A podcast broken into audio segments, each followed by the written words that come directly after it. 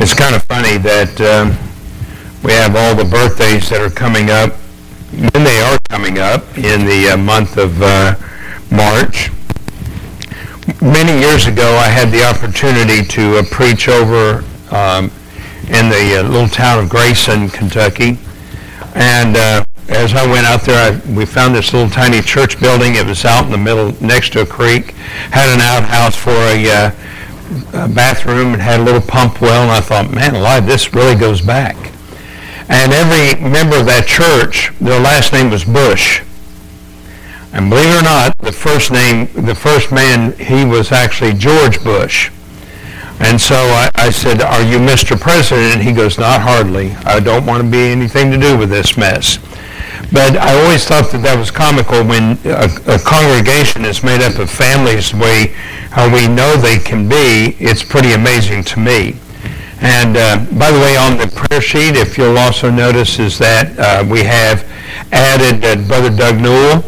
Uh, he has now accepted the pastorate at Johnstown, and so we want to pray for uh, Johnstown and their new pastor, Brother Doug. As far as I know, uh, this was his first Sunday to also uh, preach for them.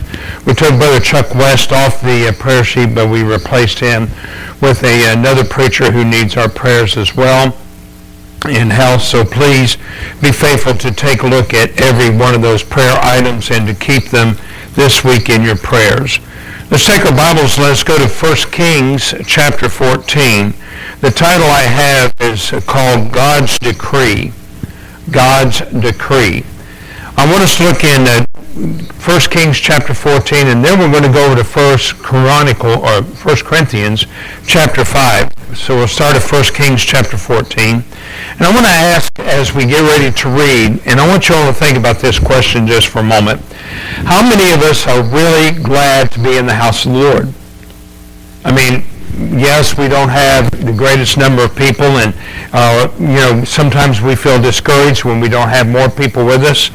But are you here because you're wanting to serve God, or are you here because you hope that others will uh, help you serve God? Uh, you know, m- make no bones about it. It's a lot easier to preach when you know that there's a lot of people that are listening uh, and that are an attentive uh, spirit as there are, uh, you preach to one or two when they're not of the same nature. But whether there be two or three or whether there be a whole gamut, we want to make sure that we preach the gospel in its entirety. We'll give you a little bit of a detour on how everything occurred. As I was studying this week, and of course, a lot of the things happens as you read your Bible through. You're, you're inspired to uh, write down more stories, or you write down uh, more things that are there. Just to kind of give you a little bit of a catalyst, Solomon has already loved many women.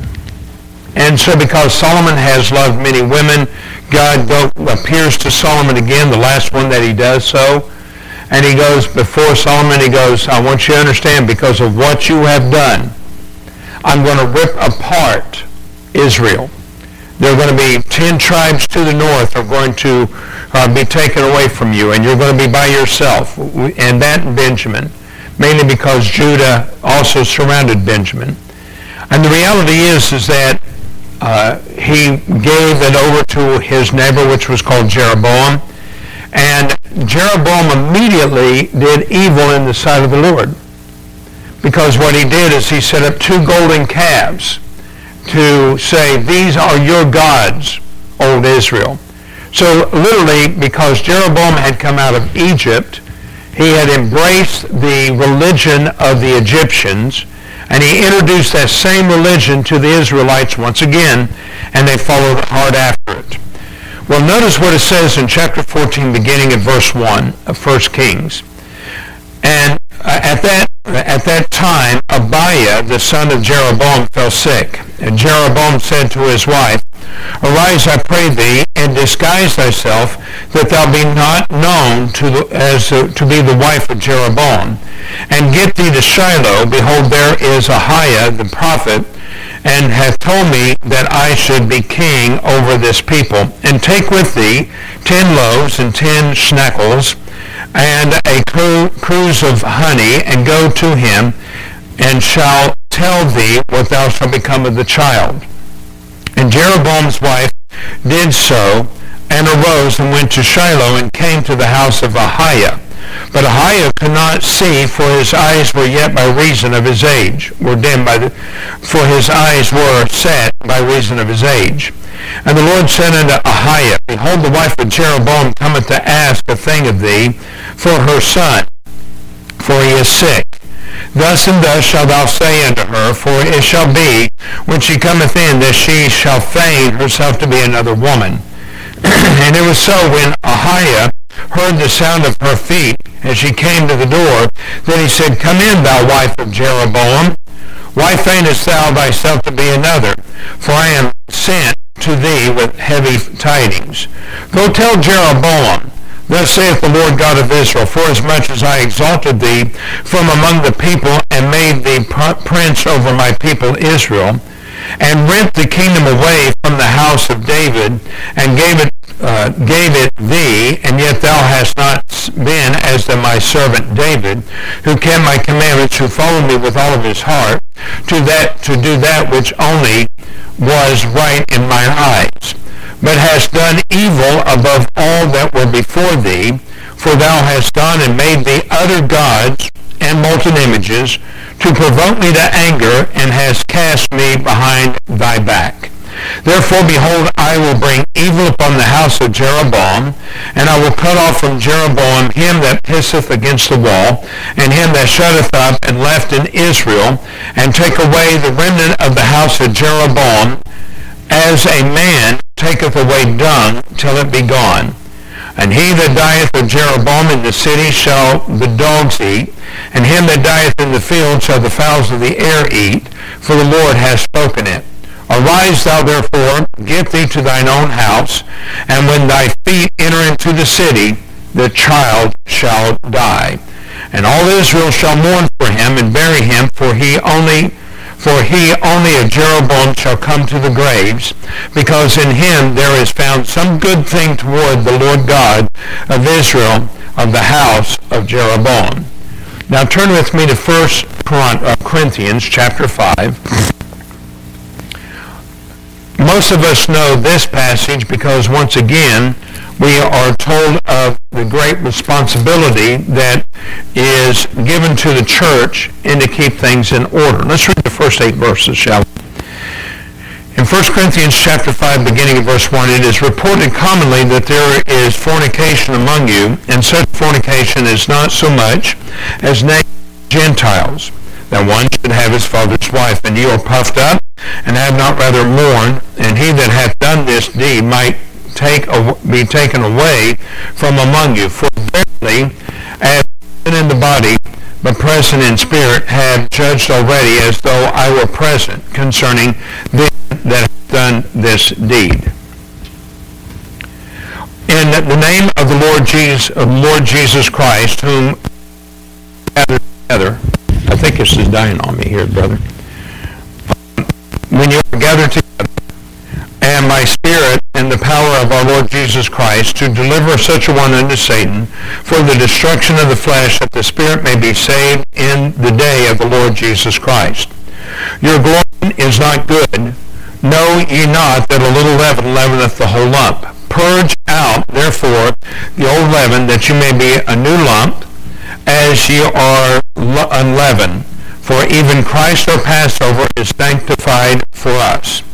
Therefore let us keep the feast not with old leaven, neither with the leaven of malice and wickedness, but the unleavened bread of sincerity and truth. Let us go to the Lord in prayer.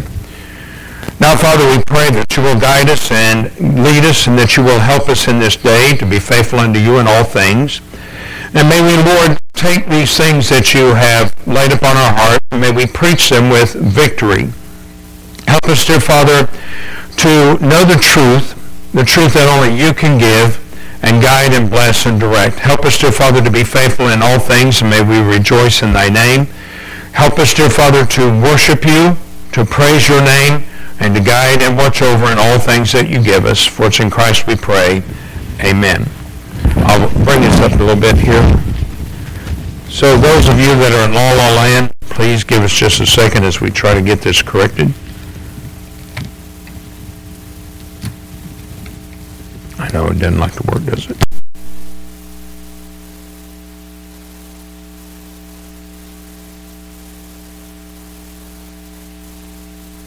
All right, is this better?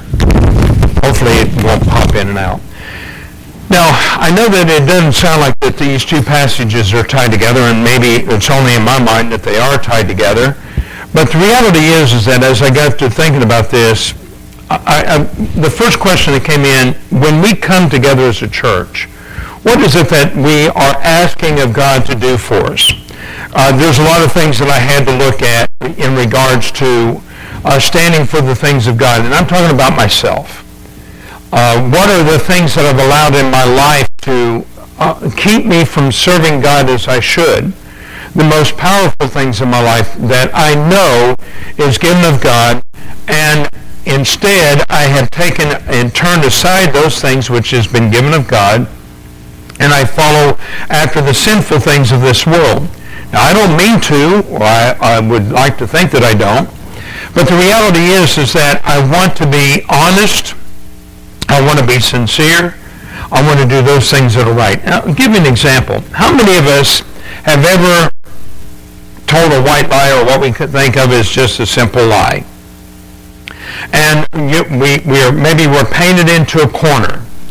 And someone says, well, didn't you say, and suddenly they will throw you into the mix of things because you, uh, you know, they think they've got you. And then we kind of find ourselves him hauling around instead of admitting whether we said it or not and the reality of how hard it is. And I wrote these things down, and I want to be careful about how that I find this over and again. Number one, are we afraid? Do, is fear the primary reason that we uh, don't seek this? In fact, may I point this out to you that in 1 Kings chapter 14, verse 1, Jeroboam is afraid. When we think about Jeroboam and the fear that he had, he was afraid because of one child was going to pass from this life. Maybe he even saw some goodness in this child. God said he was going to take this child away from Jeroboam for that very reason, that he saw some good in him. But there was a fear of Jeroboam. Why haven't I served God the way that I should? Number two, maybe we feel the, the pressure of society. Now understand this, being a Christian in the day and age which we live in is far from an easy thing. Everybody and their grandmother wants to see whatever they can do to try to trip us up in the, the course of this life. Uh, maybe we, we say things, we mean them a little bit, jest, maybe a little bit of humor, maybe a little bit of jesting. All these things can come about, but it will cause a tripping that will occur into this world. And the other thing is, what about personal? And I wrote down the word personal, for there is a reason our God requires of us not to be a part of this world, but to be separated from this world. Now, I'm going to show you where I'm coming from on this. How many of us have ever said in, in our hearts or maybe out loud that we have no part of the law? And yet over and again, because we say we're not a part of the law, then we find ourselves, you know, adding the law to our lives, one way or another. In fact, may I point this out to you? The Lord says to us that when we uh, when we read in, in Revelation chapter 3, verse 19, where it says, To whom I love, I rebuke and chasten, how does he chasten us? The very thing that I just mentioned of us, that we have a fear, maybe that's the same way that he also chastens us. Have you ever thought about this? When we are afraid of the truth, and we know that the truth should set us free, maybe we're afraid of it, and God uses that to chasten us. Maybe we say that the society's pressure to get away from the things of God, and we allow ourselves to dabble in it, or even the peer pressure of this world. Let me ask you, how many of you think that all of your sins are exposed for us all to know? And how many of you are afraid that our sins will get exposed? I am afraid, uh, many times I'm thinking, man, I'm glad I'm not Solomon. I am so glad I'm not Jeroboam. Man, I'm so glad I'm not David. I'm so glad because there are sins that are written before us to read and they bother us. But how many of us also realize that we can also have the personal reasons not to proclaim the Word of God, afraid that those sins that we have hidden are going to be there? Think about this for a moment. Moses looked this way and that way because he saw that uh, an Egyptian's uh, power, if you will, a captain had already taken out all of his wrath on an Israeli slave, if you will. And so what did Moses do? He killed this individual and no doubt buried him in the sand thinking that he would be appreciated for everything that he had just did for the Israelite. But what did, what was it that came back on him? Are you going to as you did someone else because you think it's the right thing to do? even in the personal struggles of life we can fare many times the things that goes on. And I've also discovered this, that the closer I am to God, and this is the area that I want all the church to understand, if we have dedicated ourselves to be so close to God, the closer we are to God, the more the demand is going to be upon us. Now think about this for a moment. Though the temple was built by sinful hands, the glory of God entered into it such that no man could go into it. When Solomon reared the temple in Jerusalem, there was, and even though it was reared by sinful hands, the holiness of God was such a way that no one could enter into it. When Ananias and Sapphira immediately answered God by a lie, the Holy Spirit took it personal and took their lives from them. And yet, how many times have we ever come before God with a lie? Now think about that for a moment. The closer I am to God, the more that I realize that I am not the same person that I desire to be even for him. I read this in about the kings, and, and the reality is if you ever read First Kings, it starts off pretty good. You see Solomon, you see all of his glory, you see how that he was elevated to be the king over all of Israel. And he was not only the king of Judah, he was the king of Israel, and he did great things for God. But what was his downfall? The downfall of Solomon that occurred was that he loved many strange women. Now his first wife was, believe it or not, the daughter of Pharaoh. We might say that it was an allegiance marriage. But the reality is, is that after a while, as he got older, you know, I don't know what they called him. Maybe they called him Solly. Oh, Solly, you sweet thing, you. I mean, can you imagine as these women came upon him and said, I'd like to have a temple for my God. Why don't you come and worship with me? Why don't you do this? Why don't you do that? In other words, there had to be a collapse of behavior. And there had to be a desire that said, I don't want this in my life, but I'm going to allow these things to come in. Now let me just tell you this. I am not perfect. I know I'm not perfect. And sometimes I even have to be reminded about the holiness and the righteousness that, that occurs not only in this church, but I should allow in my life. Now please understand that. And I have not had any disrespect in this church whatsoever. Everything has been holy. It's been right. It's been good. But the sad part is, I still don't feel the strong worthiness to the high calling that God has given me. Yes, I'm not a novice. Yes, I am not, you know, I, I don't have uh, all these other little issues that we might see, and I don't give myself over to drinking wine, and, and I don't do anything that we find in 1 Timothy chapter 3. All of those things I've tried to keep in order.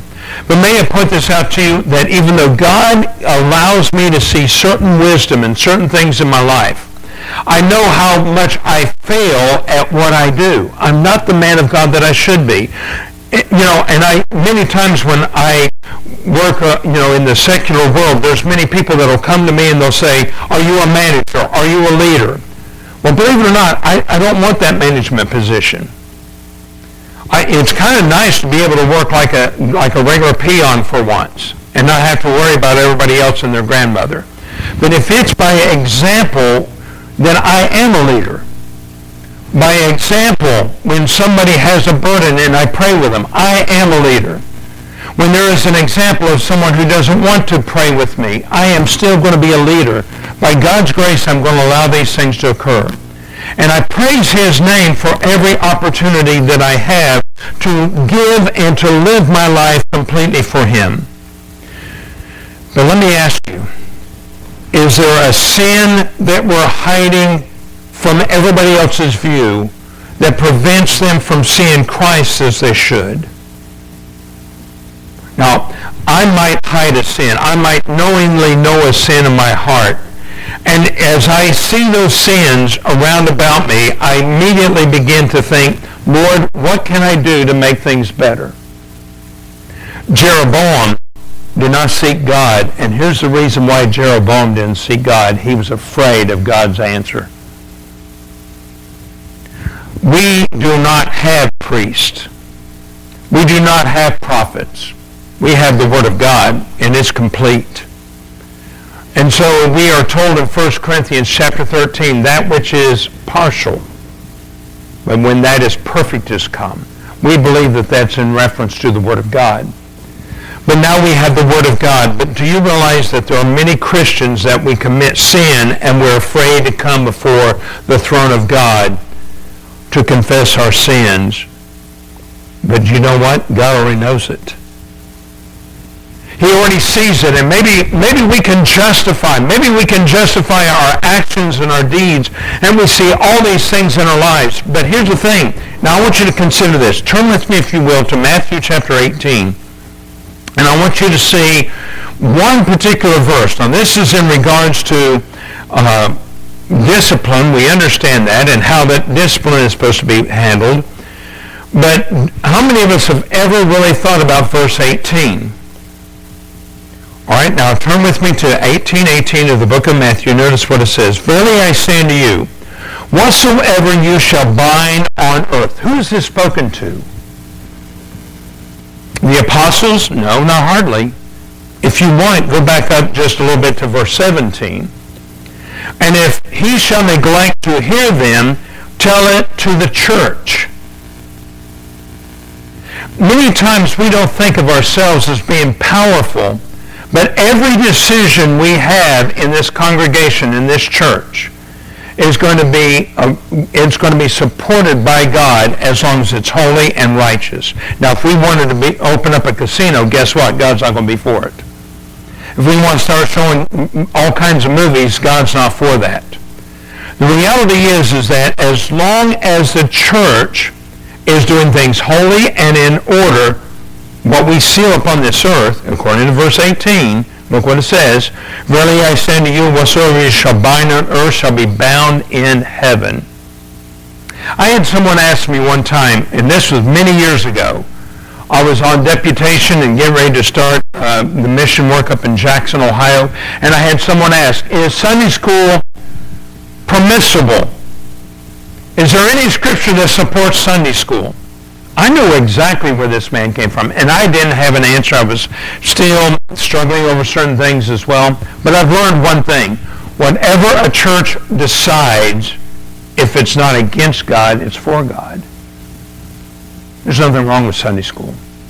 There's nothing wrong with a bus, you know, a bus ministry. If it's, if it's going to be used in the right way for God, there's nothing wrong with it. And I tell people what a church decides is going to be bound into the heart of the church. Look what else it says. And whatsoever you shall loose on earth shall be loosed in heaven. Now, the reality is, is that I know that in myself there are things that I know is wrong and there's things that I can always come to the Lord with. But the sad part is, we many times we will approach the things of God in a calloused way.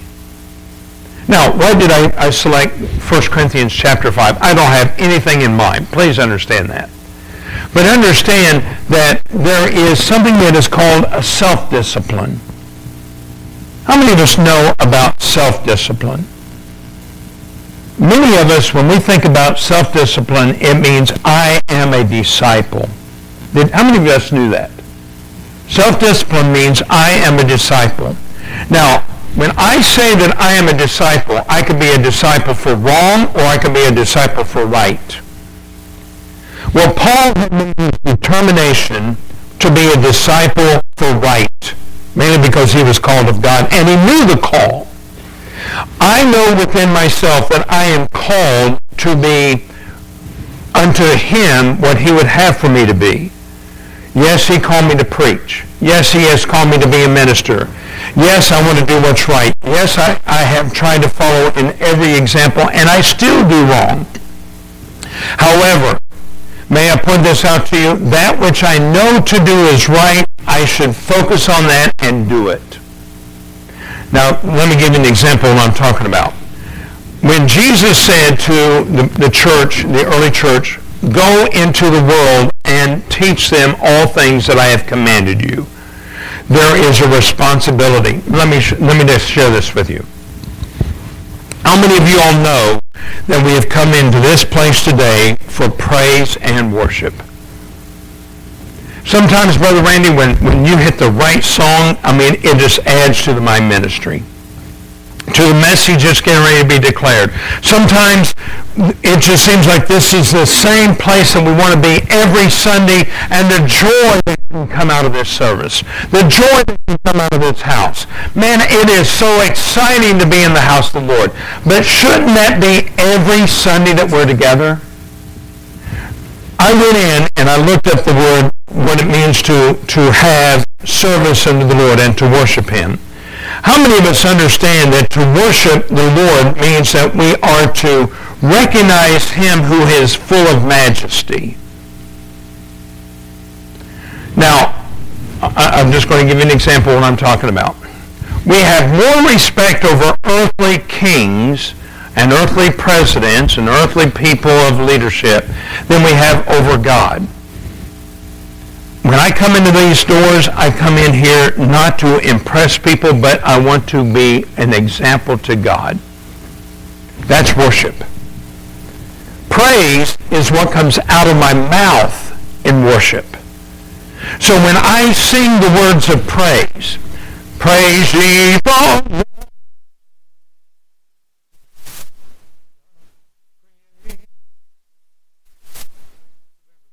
the words that are coming out of our mouths, we're lifting up to God. Listen to some of the modern music that is out there. It's all about me. It's not about God. Read the psalmist sometimes. Who is this King of glory?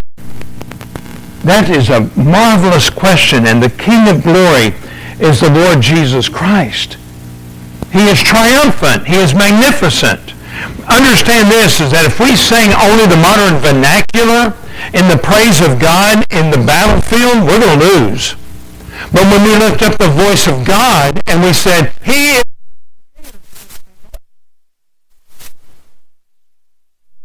Now think about that for a moment. The difference between worship is the mindset that we have when we come into this place. It's a pretty good place. I'm going to share something with you. Many years ago, I was a young, full of spent energy kind of Baptist minister preparing for the work. And I was in the Air Force, and I remember that I had to, you know, visit in England the different churches, and already the churches were sovereign grace. You know, they were teaching the truth. They held on to many of the doctrines that we hold to. And yet, there was something lacking. In every church I went into, one of them handed me an RSV, and I remember that they said, uh, uh, "With this RSV, we'd love to have you come in and uh, preach, but you're not going to understand anything that the preacher's going to say if you don't have this." I said, "If he's not preaching out of the King James, he's not preaching on anything." It kind of marked me. I don't know why. Other churches had been without a pastor for years, and they were they had scheduled, scheduled, scheduled other preachers to come in years down the road. I said, are you really looking for a pastor? I got more trouble. I finally pulled up one day, and, and, and matter of fact, my family and I were getting ready to go to a little town of Martlesham Heath. And uh, there was a preacher friend of ours, and, and then I remembered as I was just putting my tie on that they only had an afternoon service to accommodate for all the farmers and everything that were in the area my family was breaking down and I could see that, you know, it was taking a toll on them because I was looking for a good place. And I remember that as I came back from the air base, there was a little sign that said on the side of the road that said Cascade Baptist Church. I said, well, let's just go check out that church. Let's just go see what it's like. I had no intention of ever being a part of it or going to that church or anything else. I, I said, let's just go see what it's like. And we pulled up in front of it, and it was a big glass church building. And I went, well, right there. It's got to be glass. It means every, everything is just going to be modern cathedral, probably not going to be very good.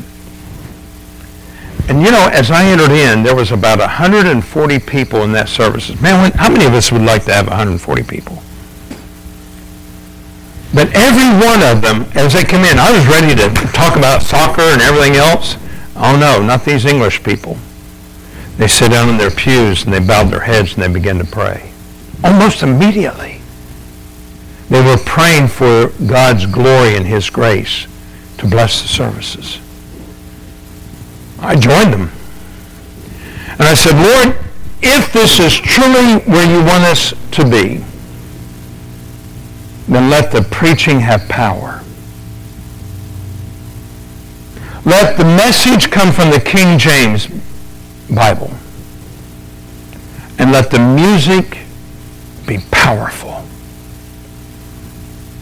I, I think that, that pretty much hits it. Well, the next thing you know, they come in and, and here comes the pastor and he's wearing a robe. I went, oh, well, you know, all that's got to be thrown out, out the window. And come to find out years later that the English pastors wear a robe because that's traditional. It's traditional. And he gets up there and, and Brother Busby announces the number and I, and I went, well, that, that seems kind of strange. Nothing's happened. And the first note of the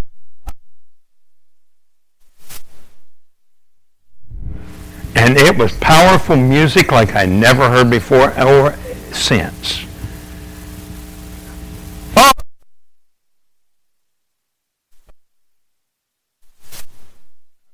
I'm getting chills just thinking about it. And the next song was the same way. The next song was the same way. Finally, one brother got up to make the announcements, and he stood down in front. He goes, all right, Lord, so far so good. And then the pastor stood up to preach. He took the old King James. He said, turn with me, Will. I don't remember the passage, but I remember the power of the message. and I was taken.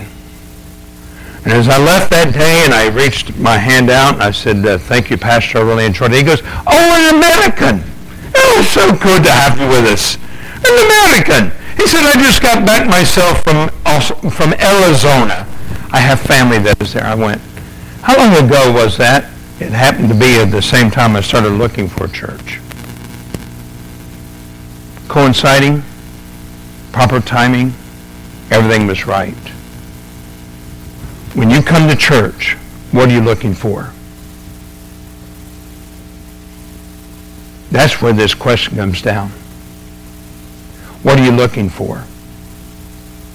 Are you here only because you're trying to appease others? Well, there, that comes to a time. I'm going to tell you this. Many years ago, I was so afraid myself. Was I going to serve God because I was just trying to appease my dad and my mom? when they were taken from my life, I sat down with my Lord and my God and I said, I'm not worthy. I didn't call you to make you because you were worthy. I called you because I will make you worthy. That's what worship's all about. And reality is, is that the more I begin to see some of these accountabilities, the more I begin to see that God is ever controlling every element of life. So let's put it to a test. I'm going to show you my test for you all. Take, let's take our Bibles and let's go to the book of Malachi. Now, this one is going to be easy because we already do it. but I know a lot of churches that they fail in simple things of stewardship. But may I point this out to you? I want us to go down to verse 6 in Malachi chapter 3. And I want us to read this together, and then I'm going to give you my test as well. For I am the, for I am the Lord. I change not, therefore ye sons of Jacob are not consumed. Malachi chapter 3, verse 7. Even from the days of your father you are gone away from mine ordinances and have not kept them. Return unto me, and I will return unto you, saith the Lord of hosts. But you said, Wherein shall we return? That, that's a pretty good question, right? After all, are they continuing with their sacrifices? Are they doing what is required of them? Notice what the Lord said in verse 8. Will a man rob God? You know, one day I was talking to Greg and I said, you know, I have been blessed more than I deserve to be blessed. And I have discovered that no matter how much that I try to outrace God, I can't do it. So in tithes and offerings, I don't see a problem in this church, but I'm just bringing this as an example. You say, wherein have we robbed thee in tithes and offerings? You're cursed with a curse, and you have robbed me, even this whole nation. So let me ask you this question. If you know to do right and do it not, is it not sin?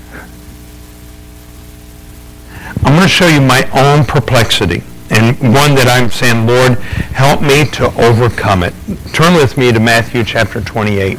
Maybe this is one of the reasons that I preach on it so often. And in Matthew chapter 28, I I am faltering and I'm stumbling over a two-letter word. Look what it says in verse 18. And Jesus came and spake unto them, saying, All power is given unto me in heaven and in earth. Is my Lord and Savior Jesus Christ all powerful? Now, is he able to protect me? Is he able to watch over me?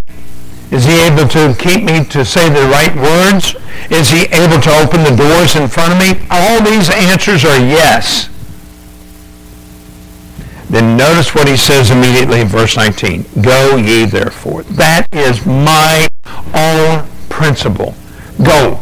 And I'm asking the church to support me in this, and I know you will. You know, come the Lord's willing, once the weather breaks, I want to go out and I want to tell others about Jesus Christ, beginning in our community.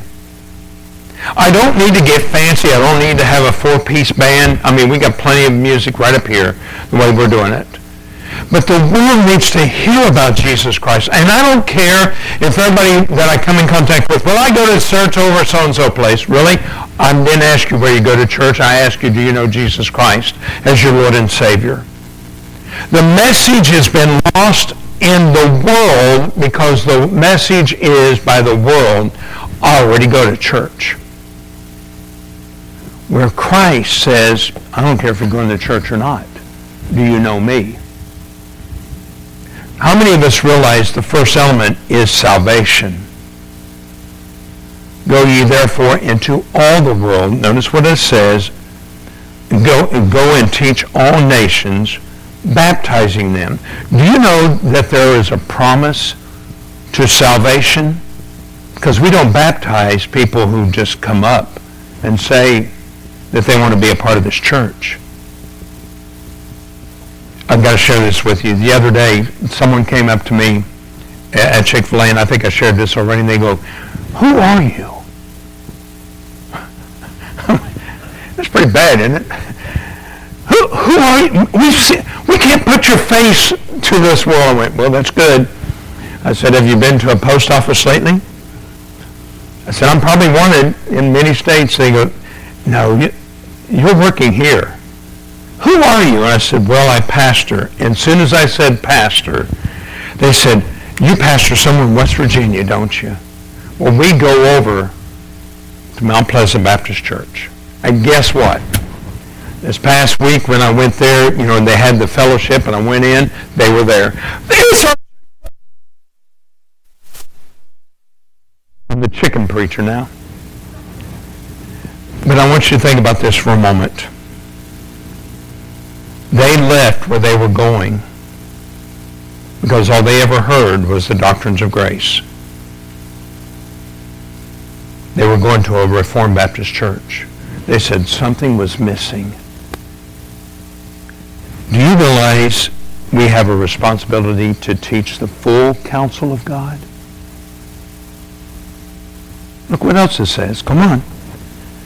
Baptizing them in the name of the Father and Son and the Holy Spirit, teaching them to observe all things whatsoever I have commanded you. You know what the first thing is?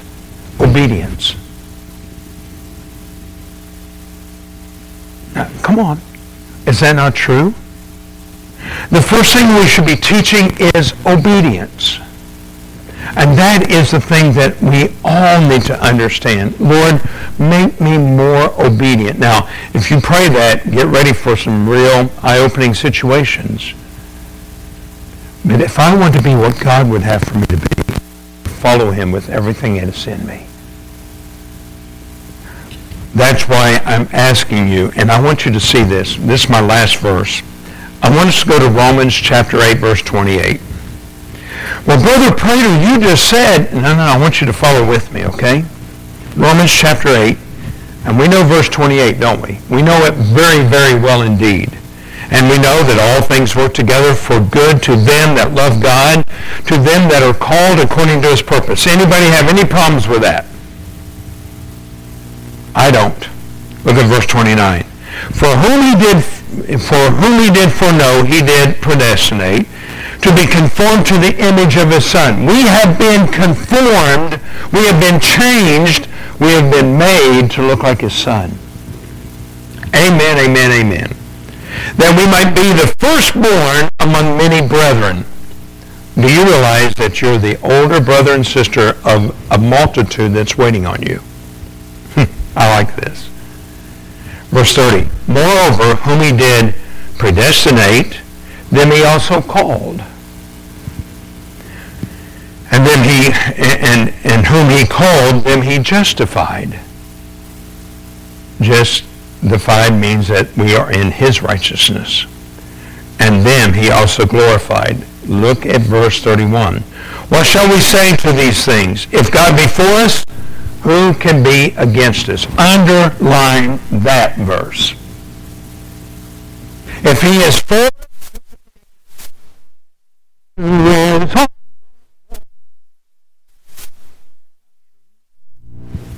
But I love verse 32.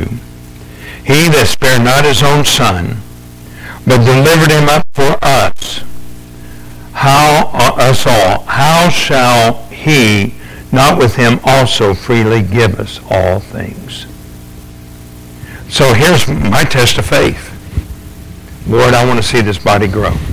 Not by the conniving ways of this world.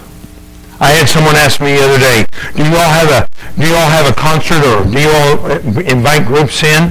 Well, if we did invite somebody in, who would we invite? Come on. Let's be honest. Who would we invite? And for what purpose? My voice is getting more raspy as the days go on. But with my dying breath, I should say, Lord, may I succeed in you. In you. Who's on my side and who's on the Lord's side. Interesting. Let's pray. Father, now I thank you for the many blessings that you give us. And I pray that the message that has been delivered might be for your honor and glory. We come to worship you, Lord, because we are a church people that we believe in worship and praise.